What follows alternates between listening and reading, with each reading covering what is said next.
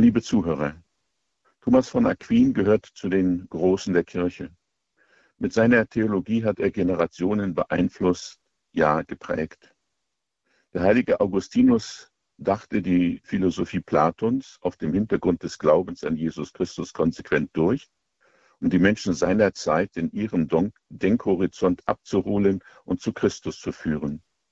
Thomas von Aquin tat dies mit der Philosophie des Aristoteles. Um 1225 wird Thomas in der Grafschaft Aquino geboren.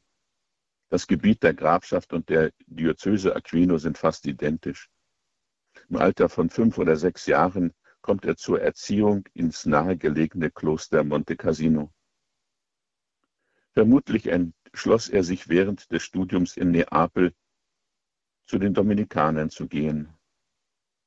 Es folgte eine harte Zeit der Auseinandersetzung mit der Familie, die ihn sogar für circa ein Jahr ins Gefängnis warf. Bei einer gelungenen Flucht schickten ihn die Oberen des Ordens über Rom nach Köln, wo er von 1248 bis 1252 Schüler von Albert dem Großen ist. Dann zieht er weiter nach Paris. Dort wurde er bald zum Lehrer berufen. Ab 1254 geriet Thomas in die Auseinandersetzungen um die Bedeutung der Bettelorden in der Kirche. Wilhelm von Saint-Amour verfasste eine hasserfüllte Schrift von, Gefahren, von den Gefahren der jüngsten Zeit, mit der er die Bettelorden vernichten wollte. Er bezeichnet darin die Bettelorden als falsche Propheten des Antichristen. Da das Buch weite Verbreitung fand, musste der Papst Stellung beziehen. Er bestellt eine Untersuchungskommission von vier Kardinälen und befahl den Ordensmeistern, dass einige ihrer besten Theologen ihre Sache vor ihm vertreten sollten. Die Franziskaner schicken Bonaventura und die Dominikaner Albert den Großen und Thomas von Aquin. Sie weisen die Grundlosigkeit der gehässigen Anschuldigungen zurück. Die Schmähschrift des Wilhelm wurde dem Feuer übergeben, dem Verfasser die Lehrerlaubnis entzogen und er in seine Heimat Burgund in Verbannung geschickt.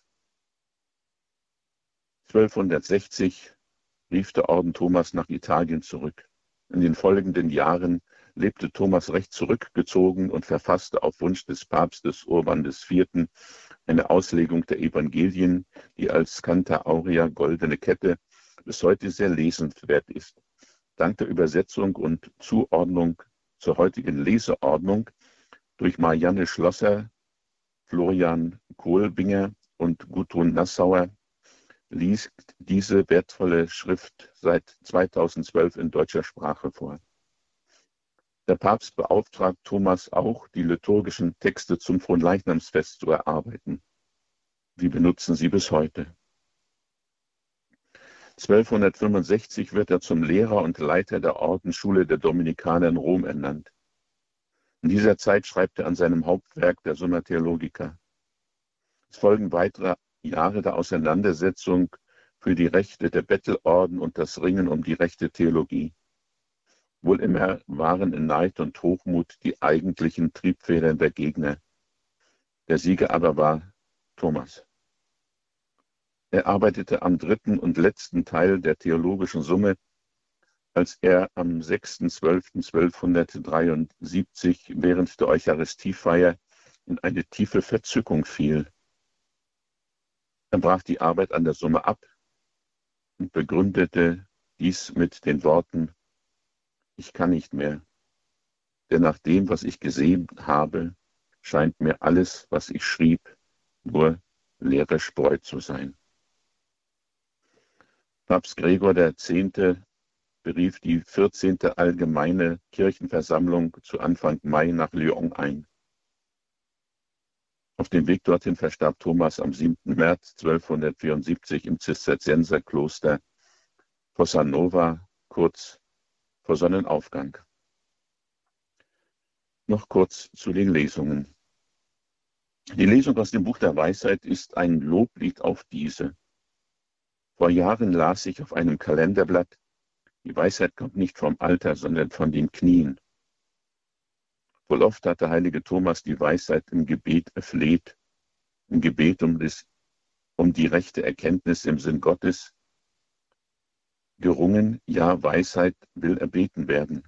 Sie ist Gottes Geschenk und kann nur dem zugeteilt werden, der sie in der Haltung der Demut als Gottes Geschenk entgegennimmt. Wer in der Gemeinde zum Lehren und Verkünden bestimmt ist, braucht diese Gnadengabe der Demut, da er sonst leicht dem Hochmut und der Aufgeblasenheit verfällt und so sich selbst und die, die auf ihn hören, von Gott wegführt. Denn er lebt in der Haltung von Hochmut und Aufgeblasenheit, nicht in der Haltung Gottes, nicht in der Haltung der Liebe.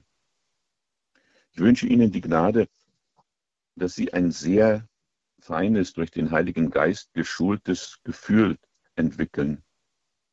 Ein Gefühl, das wirklich jede Aufgeblasenheit und jede aufgeblasene Gelehrsamkeit sofort entdeckt und wenigstens für sich persönlich entlarvt.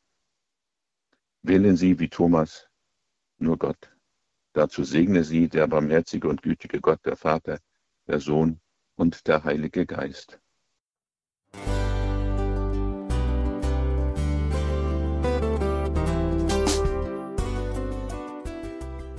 Liebe Zuhörerinnen und Zuhörer, vielen Dank, dass Sie unser CD- und Podcast-Angebot in Anspruch nehmen. Wir freuen uns, dass unsere Sendungen auf diese Weise verbreitet werden. Dieser Dienst ist für Sie kostenlos. Für uns ist er allerdings mit einem nicht unerheblichen finanziellen Aufwand verbunden. Deshalb sind wir für jede Spende dankbar. Alle Bankverbindungen unserer Spendenkontos können Sie über unsere Homepage horeb.org unter dem Menüpunkt Spenden einsehen. Dort besteht auch die Möglichkeit, online zu spenden. Natürlich nach den neuesten Sicherheitsstandards. Sie können diese Informationen auch bei unserem Hörerservice unter der Telefonnummer 08328 921 110 erfragen. Ich wiederhole die Rufnummer 08328 921 110. Vergelt's Gott für Ihre Unterstützung. Ihr Pfarrer Kocher.